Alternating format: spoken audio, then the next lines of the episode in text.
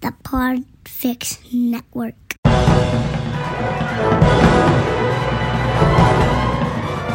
Hello and welcome to episode 247 of the Filmmakers Podcast.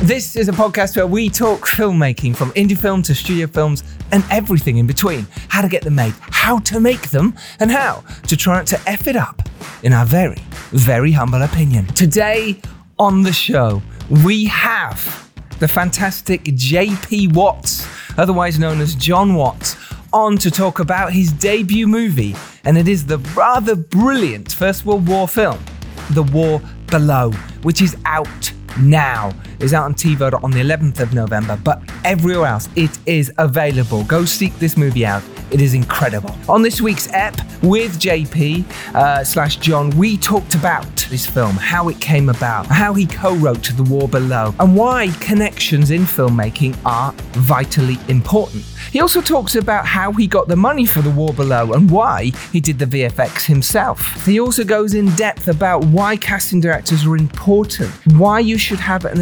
assembly editor on set, and how it felt to direct your own feature film. But before we get there, the co host today, it is his debut as a co host. You have heard his voice before. He has been quietly editing the podcast in the background, sometimes not so quietly. For you wonderful people, it is the fantastic Tobias Vees on the Filmmakers Podcast. Here, to, Toby will insert a huge cheer. Uh, I imagine so. That's what he does. Welcome, Toby. Hello, hello, Welcome. hello. This is amazing. Yeah. The first time you've hosted uh, the podcast. Hearing my own voice. Probably I'm not going to be in the episode, just editing myself out. it's like, you know what? I'm an idiot. Deal with it. so, uh, tell people who you are. Tell people what you do. I'm the editor of the Filmmakers Podcast, but, um, yeah, but actually, But actually, I'm, a, I'm an up and coming writer, director, and screenwriter. yes, you are. I've written scripts with Giles before and working on some lovely scripts, getting them out there, trying to pitch them. You're in that place where you've made lots of shorts, you've made promos, Yeah. and you're about to make your first feature. And I really think you are going. It's going to happen soon. I'm going to help you. It's going to happen. Thank you. Uh, yeah, Toby's amazing, amazing person, amazing writer, and uh, it's finally we've got you on to host. It's a pleasure. Thank you for the nice words. So, what did you take away from? So enough about you. So, what did we take away? Let's get some to some more interesting people. yeah, more interesting what did you take away uh, from this week's episode with John JP Watts? Oh, the conversation was so great. I really enjoyed talking to JP, brilliant writer director. We watched this film yesterday and I loved it. It's a stunning film and you guys should check it out and uh, share it and support him in any way you can. Yeah, The War Below, it's set during World War One about a group of British miners uh, who were recruited to tunnel underneath no man's land to set bombs off to save the war, uh, to save Britain, basically. Hopefully. It's brilliant. It's so well made. It stars Sam Hazeldine, Tom Goodman Hill, Kris Hitchen, Elliot James Langridge, who has starred in so many films of the directors and producers who've been on this podcast, uh, Sam Clement and Joseph Stein, to name a few. Oh, Andrew Scarborough, who bizarrely I did amateur dramatics with when I was about 14. Yeah, I only figured this out the other day. Andrew, you won't be listening, but if you are, hey buddy, let's let's reconnect. Uh, so yeah, amazing cast, really cool, uh, brilliant film, DOP'd marvelously by Nick Cook, who has just shot Jessica Henwick's new short film Bus Girl, which will be out soon. So yeah, it's an amazing episode, so full of information. Honestly, you're gonna love this one. Get your pens and pencils ready. So many tips and tricks. Oh, Giles, Yes? I see you're not in your usual room recording this episode. Where are you? Ah, I am in Rebellion Studios, actually. Oh. My good producer pal, Emma Biggins. She now uh, is part of Rebellion Films and TV and animation and gaming place, which is exactly what Rebellion is. They're mainly known for making games, but they hmm. also now make films and TV. And I've been up here chatting to Emma and Ben about their slate and their latest films. And they showed me around their studios that they have here. It's near Oxford and it is incredible. And it's just full of so much space. If you've got an indie film at the moment, I'd really highly recommend getting in touch with Rebellion about the spaces they've got here. They're very welcoming to indie films at the moment and they're very kindly let me record the podcast in here because I was speaking to them so much. I went, Oh, guys, I'm never going to get home in time to record the podcast with JP. Do you mind? And they went, Yeah, no problem. How cool is that? So I've got the run of the place right now. I might just go make a film while I'm here. But it's great. Look them, look them up. Rebellion Publishing is what it'll be, publishing.com. But amazing space here. Yeah, so yes, a shout out to those guys. Thank you, Emma Biggins. Nice. Oh, oh, and on Friday we've got a special, haven't we, Toby? Yeah, we've got a special. What's it? What's the special about, Giles? Thank you for asking. This Friday we have a special for you. We are coming up to our 250th episode, and we're trying to get uh, a very special guest for you. We might not, it might not happen, but on Friday we have a really special guest for you. It is the Hollywood star Alice Eve. Uh, and our wonderful host Dom Lenoir sat down and had a chat with her. So that is coming up for you on Friday. And also on Tuesday, Toby, we have on the makers of Repeat which is the new sci-fi movie which is out on Monday, this coming Monday, the 11th, and they'll be on on Tuesday. It is Richard and myself uh, who produced it with Lucinda Rhodes Thakrar, and also looks like we're going to have Tom England, the star of that, and with any luck, Charlotte Ritchie as well. Fingers crossed. So that is coming up for you next Tuesday. So look out for that. But Repeat is out. I'll repeat it again. Repeat is out on Monday the 11th. Uh, and then also the 15th in the US as well. It's Ace. It's such a brilliant sci fi made for next to nothing, made for peanuts. We're going to tell you all about how we did that next week. So, Friday's Alice Eve. But right now, Toby, shall we get to the episode with JP John Watts? Right? Let's get to it. Woohoo! Sit back, relax, and enjoy. So, uh, that's mine. that's my words. Enjoy and enjoy Toby's debut. Thank him on Twitter.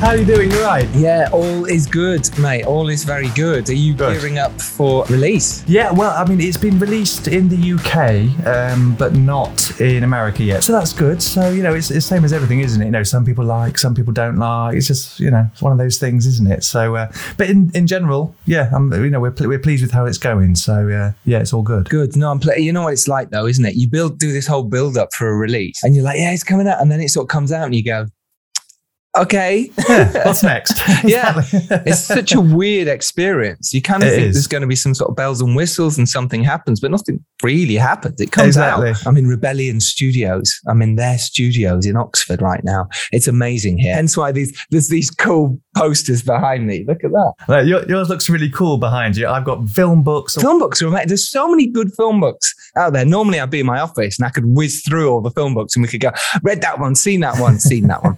Um, just looked at the pictures uh, of these on. There's so many amazing film books. Was there any that inspired you? Was there any that you really took something from for our listeners that go, oh yeah, I'll read that one? I mean, to be honest with you, uh, most of the books I have, they're either scripts of films or they're writing books. Um, but I love reading film scripts. I know, uh, you know, obviously I like, love watching films, but I think mm. the scripts are amazing, especially I've got the Batman trilogy and my favorite ones to read, and I read them over and over and over again. Cool. Because if you're if you're you know being a director or a writer or any member of crew, to read the script is something amazing, especially if you haven't seen the mm. film already, because you can imagine what you would do with it. Um, and obviously, for a writer, it's extremely important to see how other people are doing it that are probably a bit better than you, or you know, better in their careers than, than sure. you are at the minute. Yeah. Um, and just seeing how people do it, and you know, I think just looking at things like that are amazing, or even looking at reference books. You know, if for this one we we bought nearly every World War One picture reference book we could find mm-hmm. and went through it, especially with our DOP, said, could we do something like this? Or we like this image, how could we then maybe bring this in and stuff like that? So anything to do with references or other films that you like the framing and that kind of thing, it's also important. So yeah, get every book you can possibly get, is what I say. You know? Yeah, no, I, I, think that's so true. I really like what you said there about reading scripts. I mean, I yeah. get scripts sent all the time. We get people, friends, whatever, someone online sending scripts. A lot of the time we'll read them. You go, okay, so it's really good to read them. But actually, it's a really good point you made. I haven't read an Oscar winning script for a while. And some of these might become Oscar-winning script. just saying. don't know yet. Just saying. But I actually haven't done what you've done, and I think that's a really clever idea. What do you get from it? What do you learn from those scripts that you could maybe bring to your own? As a writer, obviously, it's uh, every time you're going to make a film, the first step is to get someone to read your film and finance it. So they have to see it in their heads. They have to read it and visualize it in their head. So if you can see how the best people are doing it, then that's obviously going to help you, isn't it? And say, yeah, I can see how they go from scene to scene without just a horrible cut. They've linked this scene through through either audio or a visual cue or something, and just little things like that that you can say, right, I've got it. I can then bring that into my own work, I'm, and I'm not saying copy it, but you know, taking those inspirations from how they've done things and say, right, I need to put that into my my work. Pick your favorite films, pick your favorite writers, uh, favorite directors, and just read it and see is it the same as it was in the film. I mean, I read Interstellar before I ever watched the film, um, and it was completely different to how I visualize it to how he did it. But you know, equally were great, and it's really interesting to see how it's progressed from an early draft to a later draft to a production draft, and see what changes they've made and maybe why they've made it, and then you can look at your own work um, and say should I change things to make it, you know, uh, uh, better and how they've changed? Maybe they've looked at character, maybe they've changed an arc or something like that. Can I look to do that myself? And would that make it better?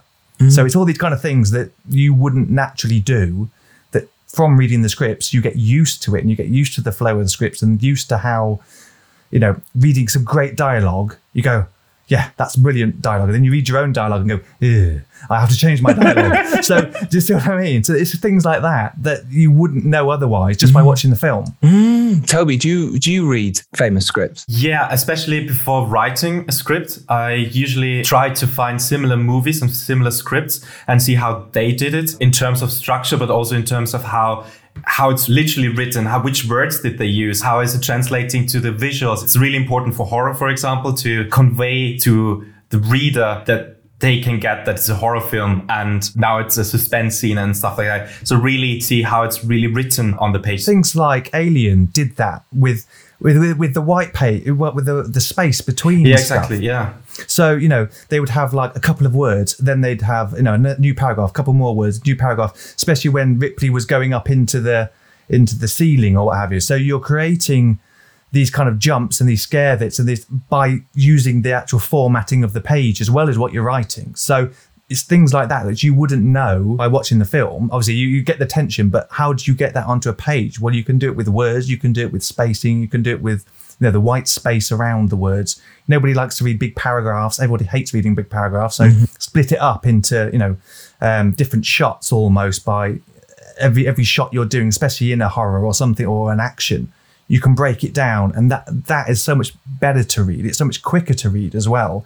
And then you know the producers will go through it and say, "Yep, this is a good read. This is a quick read," and they're not having to slog for an hour and a half, you know, three hours through a, a, a short script. It, it- it's not fun to read one of these huge chunks. Totally. The scripts you get sent, and, and, and a lot of the time, the, the action sections of it, and not the action where it's fighting, but they're called the action line, isn't it? Which is a hmm. describing section.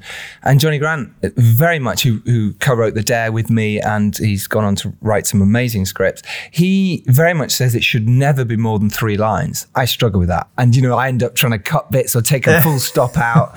You know what I mean? You were like Toby on bits and pieces we've written together, and I'm literally Yeah. like, if we take the dot out, it now becomes three lines instead of four. Yeah, yeah. But Yeah. I mean, I, I would say probably three to four. Like, I mean, Fine. I It's a good rule. my- It's a good rule. my Yeah. It's a good rule. At least to it. trying. Yeah, trying. Exactly. Yeah. just Yeah. writing random stuff and hey she feels Exactly. this way she turns that way and she does no no no you, you can condense it for the reader and it's so important when you're Yeah. trying to raise money for your film or get an actor involved that it is a quick read it means that they liked Mm. it it was a page turner rather than it being a slog turner um, Yeah. and I always think Yeah. it's really important to get your scripts below 90 pages as, as if you can or 90 pages thereabouts it's horrible when you get a script and it's 120 pages you're like oh please no it does it really hurts your heart It's true. It's true. I mean, you know, producers will get a lot of scripts. You know, I mean, they're inundated with scripts. So if you if you've got one that's 95, 90, 95 mm-hmm. towards mm-hmm. 100 pages versus one that's 120, 130, and it's got big chunks in it, you're never going to read that No. one. You're going to read the smaller one, aren't you? You are. You are. so that it's just natural. So you're you're you're hurting your own chances Yeah. by doing that. Although Yes. you think it's it's creating more of a mood and stuff, you're not. You're ruining your chances. Did you do the same there with Thomas Woods, your co-writer on The War Below? How was your process working with him? Well, we've we've worked together for oh, nearly twenty years, so we know each other inside out, kind of thing. So what we tend to ah. do is we won't work in the same room. Not that I don't like him, you know, he's one of my best friends, but we don't work in the same room. We, we came up with the idea together because I, I found the idea when it was towards the centenary, um, and I'd seen this article, and I thought this was great. I sent it to Tom, and Tom said, "Yeah, this, you know, this this sounds brilliant. Let's go with this." So we kind of we plan it all out and then we send it to each other and then we use we could call it the red pen and we just scrub things out. That's rubbish. Do this do this. And we change it and send it backwards and forwards a lot. Um, and then one of us i usually tend to write act one and then i'll send it over. He'll have a look. And then we'll go backwards and forwards again. But there's things what i like about working with a writing partner is there's things that he's better at and there's things that i am better at. He comes up with weird and random kind of action set scene set um, pieces and things like that Sexy which- scenes. sexy scenes Random sexy scenes. We don't don't have have random sexy scenes. but you know, so he's great at still coming up with with things like that, and I'm probably a bit better with the dialogue and and that kind of thing. So between us, we work really well together. I think if we worked individually, it wouldn't be as good because you know you think, oh yeah, I'm writing some great stuff here.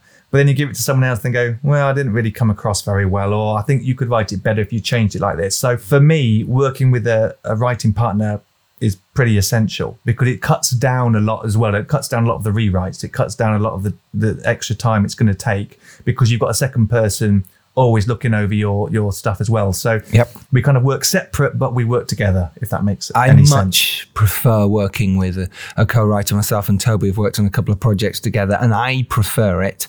I like sharing final draft as well. I know you say you, you write one act and then send it to someone else, uh, and backwards and forwards. Whereas I, I, I like to be live with the final Yeah. draft system. Now you can be live, so you can both be watching it. One of you types, and then you swap over after ten minutes, or someone gets stuck and goes, "Oh, I've got a line here."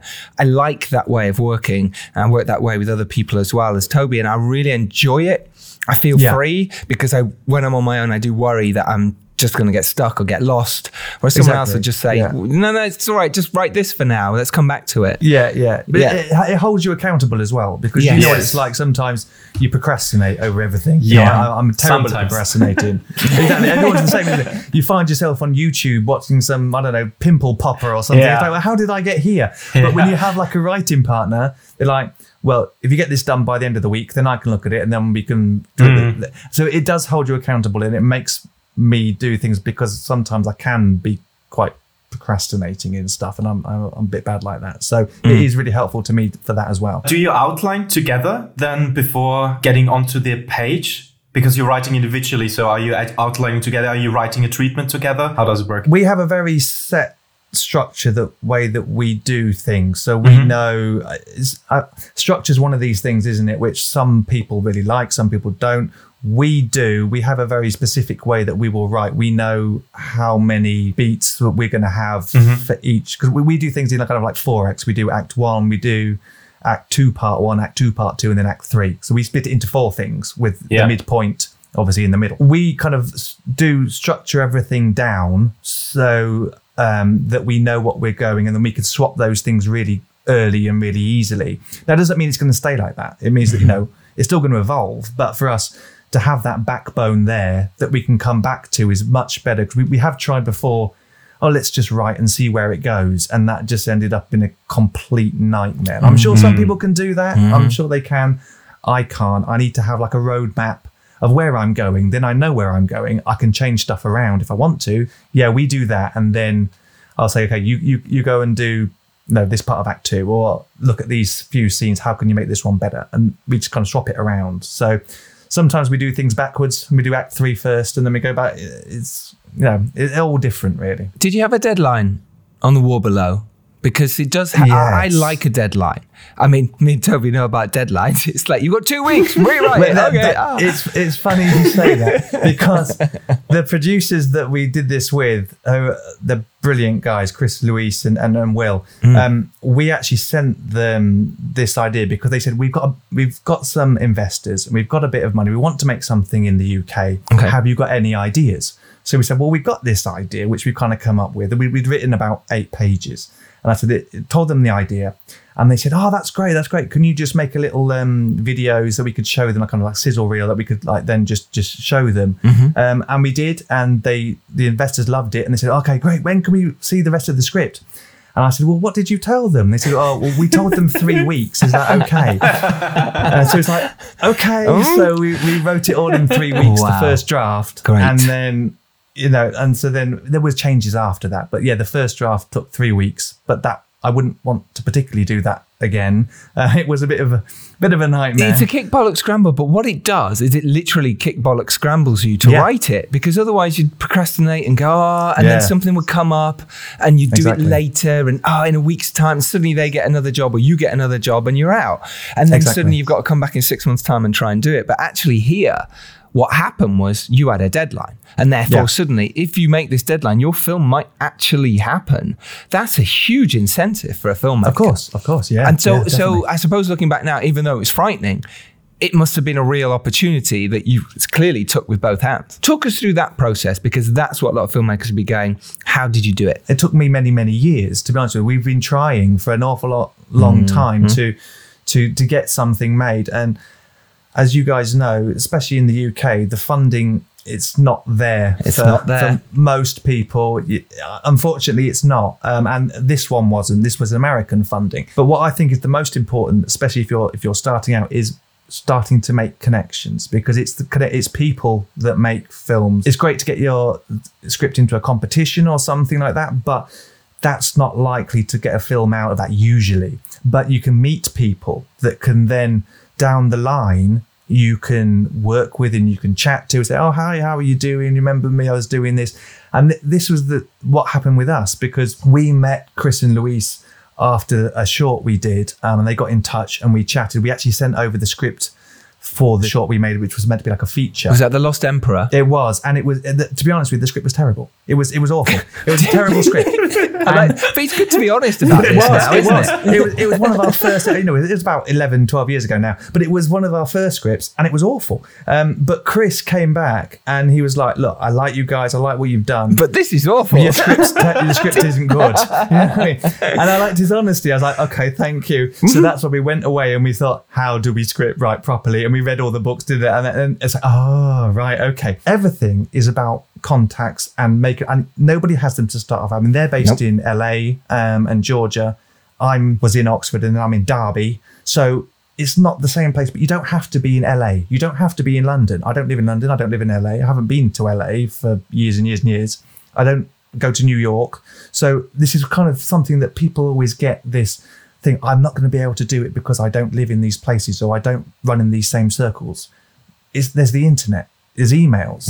You just start chatting to people and trying to get your name out there. Yeah, you're so right. It's so important. My, mine was 10 years. I trying to make a feature as a director was 10 Yeah. years. And it was 10 years of pain and going down the wrong holes, but meeting people and meeting the right people, mm. but meeting the wrong people. So now I know they're the wrong people. At the time, you didn't know. You thought they were the right people. And that's Yeah. only experience and learning. But you have to be in the mix to even be part of that cake. You know, it's so important to put Yeah. yourself out there, as you say. Can you tell us what's the what is the film about? And then we'll play the trailer. The War Below is about a group of uh, miners who they actually dug under no man's land um, to set off the, the, the biggest man-made bombs in history to break the deadlock that was going on in World War One. So I'd never personally heard of this story before. I always thought whenever you watch a World War One film, it's about people in the trenches waiting to go over the top. I didn't know that there were people digging under no man's land and then there were Germans digging the other way and it was kind of a cat and mouse story. So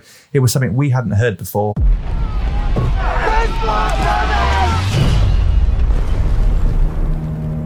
Number of characters? 40,000. We are losing this war. How can that be? Sir, to break the German line, we need to do something new, something different, something the Hun will never see coming. And you'd have such a thing. Yes, sir, I believe I do. The Germans have built bunkers 30 feet below ground level, and we've thrown everything we've got at them, and nothing. We're going to tunnel under no man's land, blow the enemy to kingdom come. Still don't see what this has to do with us. We don't have the expertise, but you men do. I'm going there to dig. Why you? They need people who can dig the clay. Don't they have miners over there or something? It's my duty, my responsibility. Your responsibility is to be here with your family. I didn't realize that meant putting our war effort into the hands of uneducated, untrained civilians. Give me four months. Can you do it in time? I don't know. We're the only crew that can. Without us, those tunnels are going to fail. He's gonna break! Press the walls! We checked the tunnel. There's some faint sounds scraping. It looks like the Germans are digging now too. The Germans know we're coming. We shall not give our enemies one foot of soil.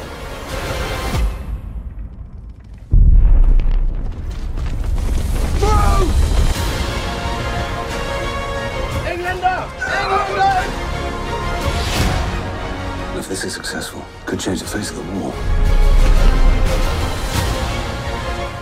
I hope to God no one ever has to see a place like this again. But to do that, the job's got to be finished. And I believe we're the only ones can do it. Gentlemen, tonight, we may not make history, but we'll certainly change the bloody geography.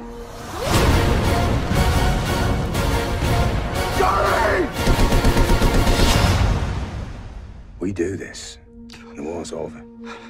And there's a trailer for you, and it is quite simply incredible. Uh, it's a really cool movie. The concept itself is great. The title of the movie is great. The War Below.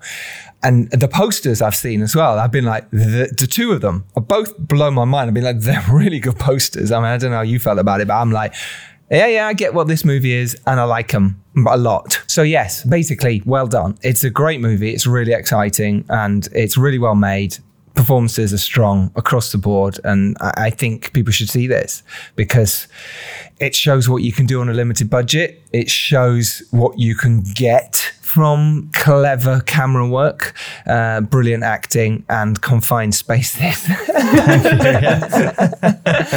The joy of confined spaces. Yeah, exactly. We were talking about um, where the idea came from and the fact that uh, your your team, uh, Chris and Louis, saying, "Hey, we can make this." So, what happened next? Let's dive into case. And now you've delivered the script. Obviously, it's first Yeah. draft.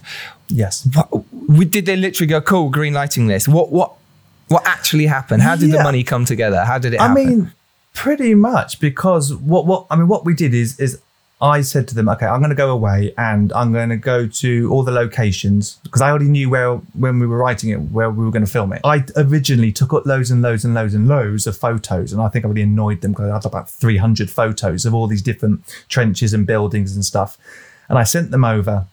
And I bless them. I think they thought England was always like that.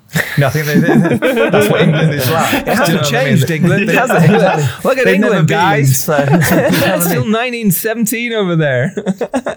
so I, I showed them. Um, we went to uh, um, the big manor house where um, Sarah Beeny used to own. So I, I filmed like I'd filmed there before. So I said these are all the locations, and this is what each scene would kind of look like. Um, and then we took uh, some reference photos from other films and stuff as well. So this is the kind of look we were going for. And so they then sent that to the investors as well with this sizzle reel, kind of the feel of the movie. Um, and they just they said, yeah, we like that. If you can do that on that budget, let's go for it. And so that, that was it. So it was Wow. It was quite simple. Had you come up with the budget yourself to be that figure, or was that kind of Chris and Louis saying, is, if you can do it for, are you allowed to say? Yeah, uh, it was basically in the end. It was uh, six hundred thousand. We did it for. And it looks gorgeous. It looks like way higher budgets. How did you do that? Well, I mean, things with with low budget films, I think you've got to do either one of two things. You've either got to do something that's completely different. For example, Saw or the Blair Witch Project. You know, something that is very very different. If you're going to have minimal cast, I mean, nobody wants to watch something that is just people sat in a house, mm-hmm. which which seems to be people go think low budget. They think you have to do this, and Yeah. that kind of bugs me. So you've either got to do something that's extremely different, like you know, Saw is basically people in a house, really, but it's so completely different. Mm. That's why it works. Or you've got to push the boundaries, and we pushed the budget boundary because we knew that I could do the VFX. We knew that we actually we were only lo- using four locations. We knew we wouldn't have to use that many people, so we could do it as long as we had the right crew, the Mhm. right cast that would get on board. Because when you're doing small budget film, you have to have the right cast and crew. And I Yeah. don't mean technical ability. I don't mean how, how good they are. I mean they have to have the right personality. They have to Mm. have the right passion to Temperament do as well, exactly yeah. the temperament, the, the passion. We, we've all been on projects where there's that one person that's annoying, and it brings everyone down, and everyone gets oh because of this one person. So you can't have that, especially when you've only got. We, we had 20 days to film it in, so Mhm. you've got you know do five minutes of screen time every single day.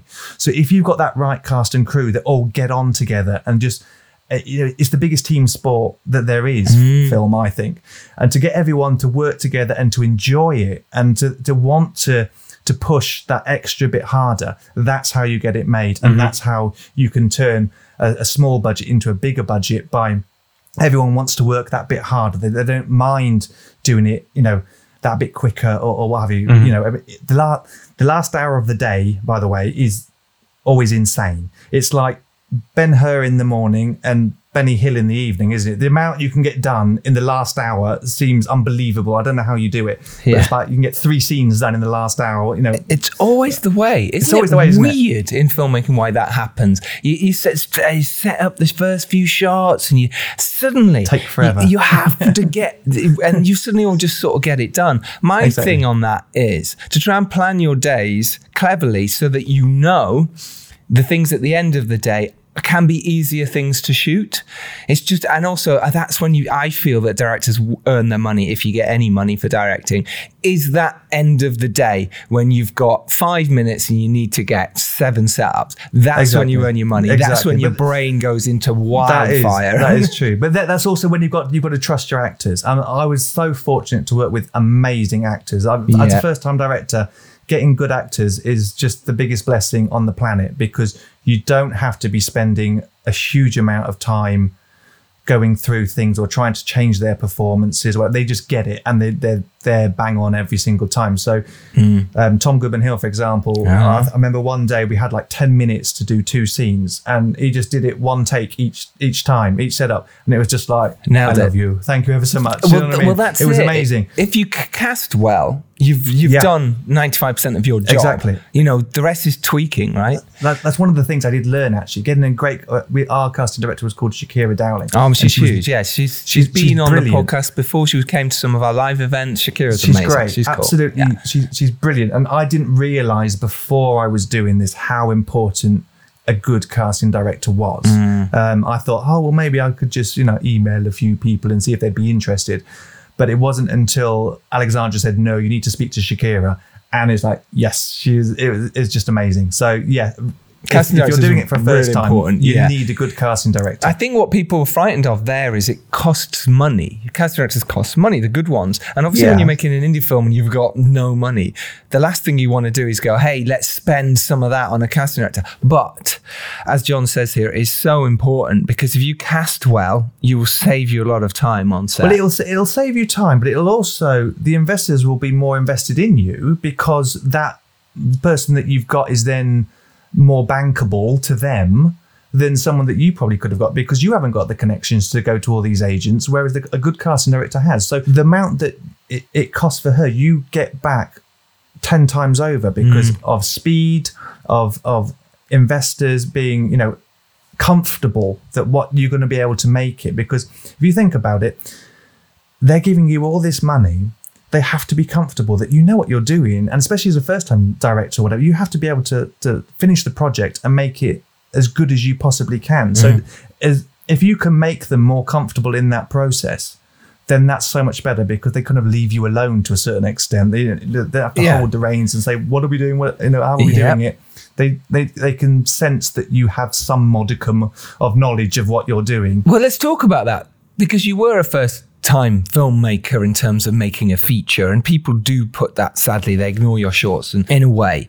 So, how did you persuade your cast and crew to come on board? What is it you said? What? How did you pitch it? They they liked the script. That's obviously the first thing they look at. They look at their character. Yes. You know, an actor wants to have a good role and to they want to progress like everybody else. So if you can give them a good role that they can see a, a you know a good character arc or how they would look with this on their CV, they you know that would obviously interest them as well. So thankfully they they liked that um, and they liked the, the period um, and then I just I got on Zoom or whatever it was and just chatted to them. So I was just telling them about me and talked to them about them and what they were interested in and a to make sure that we would get on you know because there's nothing worse than not getting on with people as I said before. Um, but b that we were on the same page and that they were passionate about the film. If they know that you're confident in what you can do and you can show them that you're confident and that it will turn out all right, then they're much more likely to. Then yeah, hopefully we'll get this or hopefully we'll do that. And Then they'll be like, uh, uh, maybe not. Yeah. The other big collaboration you have on set as a director is with the DOP. And the War Below looks amazing, especially the the opening with the with the close-ups, and then uh, when the men are sta- standing in the line, and and and how you move the camera and how you block the scenes. It it, it was almost like music to me, and it has a it had a really nice rhythm. So, did you storyboard the film before? How was the collaboration with with the DOP? Well, our DOP was uh, a guy called Nick Cook, who is just the a he's the nicest guy on the planet, and b he's just amazing. But what I did before I even met Nick is I'm one of these people that I have to prepare a hundred percent because I think if I didn't prepare, I'd have a heart attack when I was on set. I'm not one of these people that could just be on set and say. Well, what should we do? What should it Mhm. look like? I know there are people, and, and some people say, "Oh, it stifles your creativity if you're not like that." But for me, I can't. So because I'd taken so many location pictures when I was doing the, Mhm. the pre-production for, for the And the stuff, I, and- yeah. I- exactly. I knew exactly what every set would look like. Mhm. So I then um, I've got a bit of software which um, you can put your camera movements and and where actors will be and stuff. So I spent a lot of time going through blockings and thinking, would this work? How would I get this together? Um, so I did that first. Um, And then I sent that to our storyboard artist, um, a guy called Andrew Lamb, who's brilliant, and he drew them up from my blockings and from the things that I'd already done. I sent him the pictures as well, so he'd know what it would look like. So we did it that way. I'd then, when I met Nick, we chatted through how he wanted it to look, and um, I was really, I kind of wanted desperately for anamorphic lenses because I just love anamorphics. Um, and the Arri Mini is great; it's got a four three gate on it, so you can you can have the full sensor um, with the anamorphics. So he loved that, and we went through colors and everything like that. But he looked at the the blockings, he looked at the storyboards, and then we altered stuff. If you know, if we do, he said this might not work for this, or we've got this kind of kit. So how can we do? You know, uh, we, we had to have speed as well as Mhm. cost. When we were there on the day, that's when we knew what we were going to do. But Nick said, actually, if we just did this a little bit tighter, a little bit this, then it would make it even nicer. So that's when you can get your creativity. Once you've got everything prepared, you've then got time to be a bit more creative because you know what you're doing. There was no stress. Everyone was really happy, and we could just have a fun time with it and actually enjoy ourselves because that's the most important thing is to have fun. Mhm. Especially if you're the director, everybody takes their cue from you. Everyone's looking at, at, at you to see how you're reacting. So if you're having fun, they're usually quite cool and calm. And if there's any problems, we just sort it.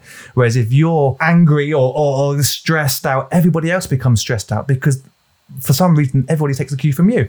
So that will actually waste time. For some reason. Don't know. So, so what are you looking at me for? Yeah, well, So- I don't know. so- you you Yeah. do it.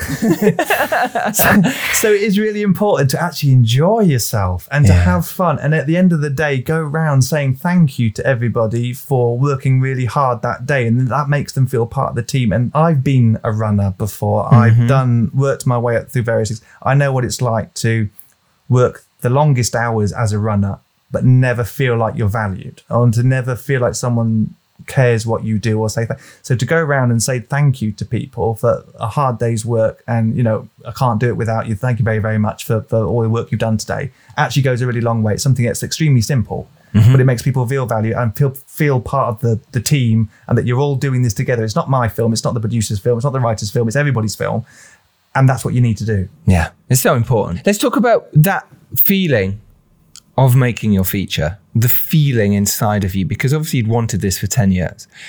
And the difference between making a short and now suddenly doing the feature and it's you've written it, you've helped raise the finance by doing what you do. Um, talk us through what it felt like to be a feature film director and on set for those first few days, which are always the sort of most daunting, and how it felt for you. Yeah, it was it, scary the first couple of you know the first couple of days. I think once I got into it, or once I was on set, actually, I wasn't scared. I wasn't nervous. I just wanted to get on and get it done, and and you know go through all the steps because I knew we'd had it prepped out. But before that, obviously, I was a bit scared. Um, and you know, I think everyone is nervous the first time. You, you don't want to let. I didn't want to let people down. Yeah, I didn't yeah, want to yeah. let anyone down, and that was my biggest worry. It wasn't me messing up. I just didn't want to let Louise and, and Chris down, and I didn't want to let the investors down. didn't want to let the crew down. So that was my biggest worry. But once I'd actually seen the the, we had a a, a great editor, Robin, um, who every single day would edit together what we'd been doing those scenes and stuff. So you could watch them back and say, actually, you know, I'm really pleased with that. So that was a great boost to actually have that rather than just rushes sitting there and being on the hard drives. To actually be able to see what you've done, in, you know, assembled together was brilliant because you could say, yes, wow, okay, we're getting there. It looks good.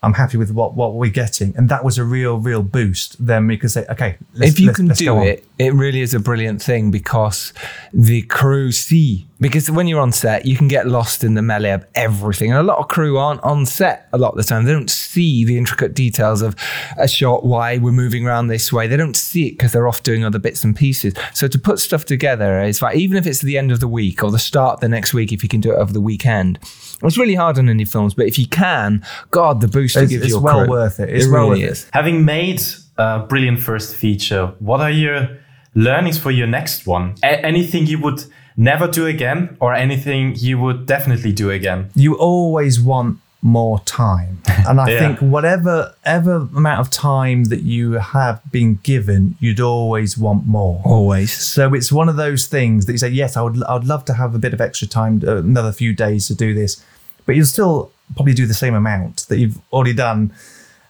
I don't know. It's one of those weird things isn't it? I if I, if we had a bit more budget then i think getting a, a B cam would have been useful um, to get just some extra things that you think I could just throw in a you know a nice shot here or something there. Um, that would have been useful. But there's nothing that I think, oh no, we completely messed that up or, Yeah. or, or what have you.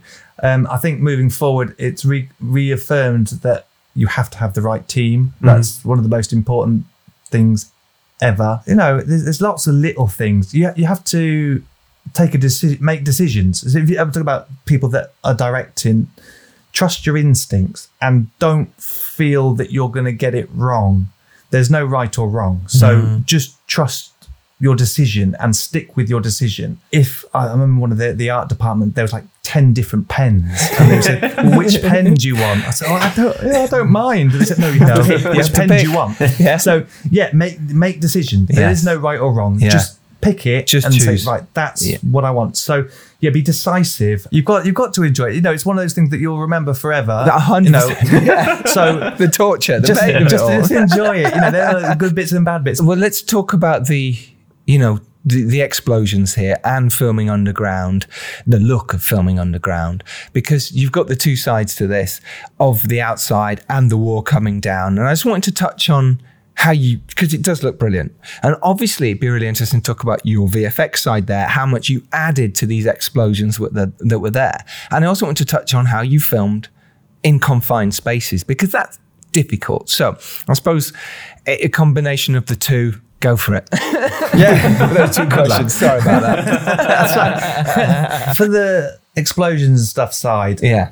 Majority of it was VFX. We couldn't afford, unfortunately, a lot of the big explosions that you'd have in the bigger budget movies. Wow. Well, they look Um, incredible, mate. Well done. That's, I that's, mean, that's very wow. kind. Thank you. Um, yeah, so there was uh, beforehand again, you know, the run up to it. I was experimenting with with different software and things, and but actually in the post production, the software I thought I was going to use didn't end up working out because the, the computer actually melted because it was just trying to do it. Oh, was the Like graphics cards and that just, just yeah, they just kind of melted. So I had to get a different a different Mac, and then so I changed software to one called Houdini, which is Yes. a fantastic bit of software. Okay. But I hadn't I hadn't actually used it before, so I had to learn how to use it. So the majority was VFX, but what I always take from VFX, I always notice the scenes that are pure VFX, and I always hate those scenes. And there's a Mm. couple of them I, I, I just don't like them because I can just tell that they're pure VFX.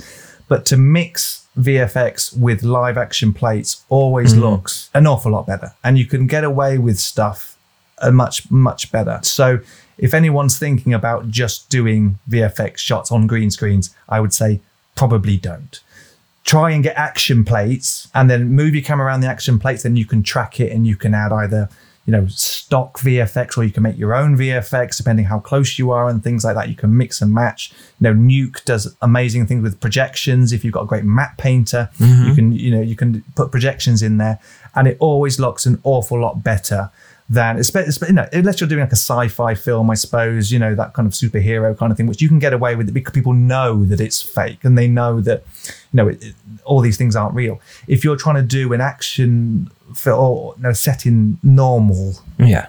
time, if you know Yeah. what I mean, Yeah. um, then yes, try and just do an uh, get the proper plates and then just add VFX to it. I always find that much better. So so I, I try to do as much of that as humanly possible. There were things, some things that didn't work, some that did, some that's probably still got mistakes, but people don't notice, and that's okay. You mm-hmm. don't have to be hundred percent perfect on every single shot because there's things that people won't notice and mm-hmm. that you can spend a week and a half doing something just to get that one pixel right or that little bit of tracking right and then you can play it to someone and play the one that took a day and they wouldn't notice the difference yes, even true, though the track's slightly off or something so Yeah. you don't have to be perfect with things just just you know try your best with getting it as, as good as, as possible but remember you haven't got all the time in the world to do stuff so you, haven't, have but- to keep moving it along But because you knew what you were doing, therefore you could plan it properly. And I suppose that's what's important. Like there's, the, for instance, there's a shot in the trenches early on um, where there's an explosion, which you know, not a spoiler, but does kill someone. And I, I was really fascinated by that. That you're telling me now that that was a lot in VFX because Yes, that yeah. was I totally. I thought you'd had an explosion there and a stuntman diving out the way, etc.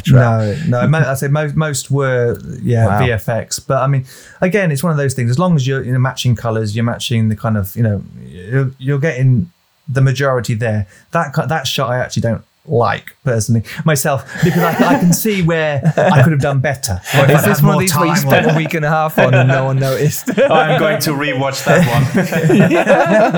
especially put it on Twitter. Yeah, was there anything on when you were shooting it now, or tips to when people are shooting where they have got nothing real but they need to put an explosion in? Is there anything they should do within camera? Apart from the things you said, that would be useful. I mean, if you can do things in camera, they will look better. Yeah. I'm- I won't say that they won't because they will. Use VFX to add to it. But if you mm-hmm. can get a, you know, explosion, especially near the camera, it's mm-hmm. extremely hard to get the volume correct and the physics correct right near the camera. That's when you will notice it. Further away, you can use 2D stock footage if you want because you don't get that depth, whereas you will right near the camera. So that is very important. If you can get know swirling dust and stuff near the camera, then great. The only problem is, and we, we had this problem once or twice, is when you've got a lot of fog or something in there. Mm-hmm. It's hard to integrate stuff a lot because you. It's not like you've got a green screen. You can just key it out. So Right. so that that's you know you have to do some testing with that kind of thing. It's doable, but you have to do some testing with that kind of thing. But a lot of people will keep it very clean and then just have it can put a, a green screen behind and, and then shoot it.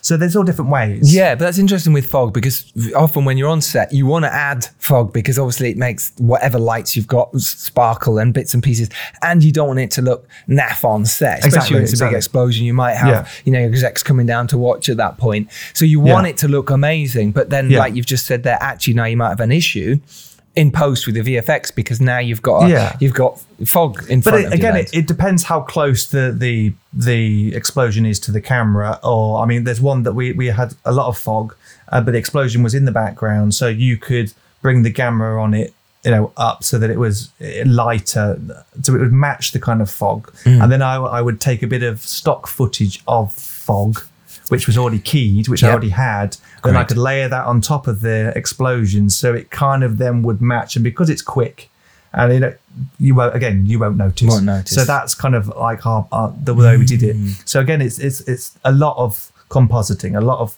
color matching, and and you know, testing that it will actually look as as good as possible. Really. And the same with your debris as well, or did were you throwing debris, however you say it, onto people, the bits? Yes, the there was quite a, a number of them that were, again, Houdini particles. Um, like when there's one where a guy's, uh, there's a sniper that goes to shoot him and it sprays Mhm. debris over him and stuff. That was 100% VFX. No way! Oh, that. mate, it's impressive. But you know, but there are other things that you know. Uh, we had uh, a, a special effects guy there, Alan, who was who was great, and there were certain things that he could do in the tunnels, especially that could drop. Again, it was to add stuff, so he could drop things, but you know there might not be enough volume, so then I could add more particles and stuff to to add to the effect. Because again, that's going to be it's always going to be better if you can do stuff, just do it, and then you can add to it afterwards, and that's going to be much much better. And in, in the tunnels that worked as well because it's quite dark as well, so yeah, and that would lead you on to the second question that I have. segue, That's segue. great segue, mate. Well done. You should host. Uh, is uh, is about yeah the, the tunnels and filming in confined Yeah. spaces. Now I've seen some brilliant behind the scenes photos where actually you'd you built a set where it looked like you were filming from outside the room, so actually you had space. But I imagine Yes. there was sometimes where you were also in. Talk us through that. Yeah, I mean, um, we've got our production designer called Caroline Steiner. She was Mm, brilliant. she's Um, great. She designed it so that it wouldn't look the same because we only had a small stage and we could only have a small budget to, to make them. But we knew that if you kept saying the same bit again and again and again, people would go, "Oh, we're just back here again." yeah, Do you know what I mean? So with the lighting um, and with the with the design, we had to do it that there would be some straight bits, or there'd be some dips, or we could put some water in, or there would be some curves that would look different from a different angle, or there was a hole that we could shoot through the hole. So to try and get as many variations as we, we possibly could, but in a small area. She then made these cutouts in the sides so that we could be inside the tunnel with them. But then she made cutouts which could be taken out of the sides, Mm. um, and then we could shoot from outside through them, yep. through the into it. And then once we finished that, you just put the cutout back in.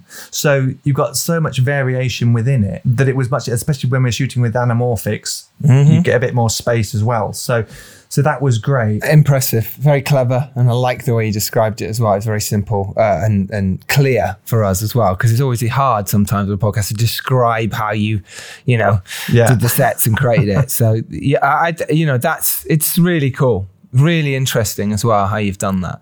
Um, all right, cool. So now you've you've you've got your movie and you've done all your wonderful VFX yourself in your bedroom, I imagine. Um, Pretty much, pretty much. pretty much, right? That's how we do things these days. Exactly. How did you then get the film out? Because obviously you've got your team, producers, but you know this is this is quite a big splash. You know, it's getting four star reviews across the board, if not more. You know, it's doing really well. Yeah, I mean, we uh, Chris and Louise spoke to it was the international sales agent called Amp Film uh, Mhm. in London, um, and he sent them an early copy of it. He- He'd spoken to them beforehand, and they said, "Look, you know, yeah, if it if it's looks decent and stuff, then we'll we'll have a look at it." Um, but they knew the budget, so they were kind of like, mm, "Okay, whatever."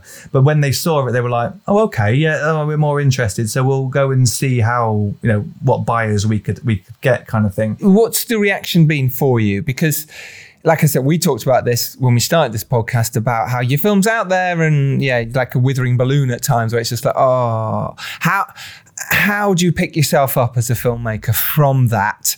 And it is a disappointment. It doesn't matter how great your reviews are. It doesn't matter what's happening. You can't help but have this. Oh, it's over, but it's not over because it's it's not your Yeah. movie anymore. It's the public's Exactly, movie. You know? exactly. How do you pick yourself up? How do you say it's all right? I'm doing well. I can do another movie. Uh, What do you do? What's what goes through your mind or has? I know when people are doing their first one, they want everything to be great, but you've got to remember that some people, like any bit of art or anything else. Some people will like it, some people will not like it. You have Indeed. to take that on board and know beforehand that will happen. Some people will like 1917. Some people love 1917. Some people absolutely hate 1917. love it. You will always have the two sides. So don't expect or don't get down if someone doesn't like it. It doesn't Mm. matter. Someone else will love it. So, you know, I've seen a, a, couple of people that are my friends that are first time and they got really down about it afterwards because they said, well, I didn't get as many reviews as I wanted. I said, look, it's the way it is.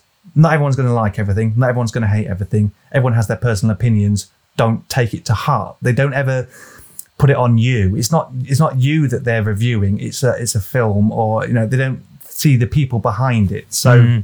You know, always take that on board. And many people don't share their opinion as well. Like you never know who you're inspiring um, out there in the world, right? Because it's out there, it's it's in the internet, it's available everywhere at a certain point. Exactly, exactly. I mean, you, you do. You get you get you get some people that will either on Instagram or whatever that say, "Oh, I absolutely loved it. That you know, it was, it was great," and then you'll get people that are just like, "Oh, what what's this?" Yeah.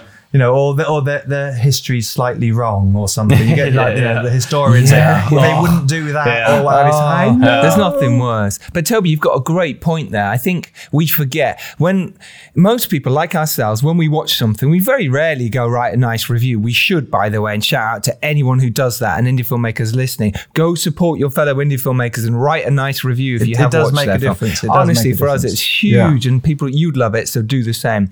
But the amount of people who don't do that, and that's what you've got to remember. When people are annoyed with something, they'll go write a shitty review. Oh, this was shit. I hated it. So we get a lot of that. We see a lot on Amazon. We see a lot of these shitty reviews and people being dicks. But actually, so many people loved it. They just don't put a review out. Hence why a load of Exactly. IMDb scores are low, is because it's people who are angry go on there and go, No, I'm giving this three stars. Fuck you. don't take it to heart. They don't mean it personally. Maybe they just don't like that kind of film, or maybe there was something that they saw that was inaccurate in it, and they're a his, you know, a historian, or Yeah. geography wasn't right, or you know, I remember from Forrest Gump, people were saying, well, it didn't happen in that order, or Yeah. do you know what I mean? So what? It's a good story. Shut up. Exactly, exactly. Come on. Yeah. Wow, what a, a fascinating and insightful episode. Uh, thank you, John. That was really you guys great. very much. Sorry if I rambled. Really nice tips. You, d- I love rambles. You know what I mean? That's what I do. That's the It's all podcast good. of rambles. That's the podcast of rambling. Should be called the filmmakers ramble. Name change. Let's do it. Do you have your socials where people can find you? I did try and find you on Twitter, but I, couldn't. I honestly don't. Um, I, I, I think it's JP Watts underscore film. I think That would make sense. I'm going to tell you Yeah. now. It is JP underscore Watts underscore film. Ah, oh, so I was almost there. But, you, you've almost got some followers. I know, almost. Let's not go that far. Let's not go that far. uh, if you do want to follow uh, John, then do go there. He's on his Instagram. We'll try and put that in the show notes. Hey, Toby's doing this, so he's the one who'll have to put it in now. Uh, and Toby, where can people find you? At Tobias Vees on Instagram, Twitter, and Facebook. Is it not Vees Tobias? Oh, have you changed it now? No, on Twitter because there's a Tobias Vees on Twitter, I think, who stole my name. Yeah. So you're the same as me. You'll have to be TB. Yeah, Yeah. it's like Vees, literally the only other Tobias Vees in the world, I think. And yeah, he's 20 years older than me, and so he obviously stole it. There's one other Giles Alderson Yeah. in the world. It's so annoying, Yeah. isn't it? Yeah. He's into yeah. business. Yeah, yeah, Tobias Vees as well. I'm like, shut the fuck. yeah. He hates me. uh, I'm at Giles Alderson on on all the uh, socials, so you can find me there. And do follow the podcast if you're not already. You can find us any social media. We have so much information there. We're constantly talking about films and updates and sending things out. So do follow us and find us and retweet our stuff. It's really important. Retweet this episode. Thank John so much on his Instagram page. Uh, and really thank you for listening. Remember, you can go out there and make your indie film. You can make your World War One film. You can make your sci-fi huge film if you want, but know who your audience is and go out there and do it. And if you're lucky enough to rise up and do well, Send the elevator back down. Woohoo! John Watts, thank you so much for your time. The Thank War you, Below guys. is out now. Go support, go watch. This is how to make indie film. It's brilliant. Go find it. It's links to it will be in the show notes, and we'll be promoting it all week, so you have no excuses. You will find it. John, you're a star. Thank you. Thank you so much. Thank you very much, guys. Really appreciate it. Really appreciate it. Go. Take care, everyone. We'll see you next Tuesday, as always. See you then. Bye. Bye. Bye.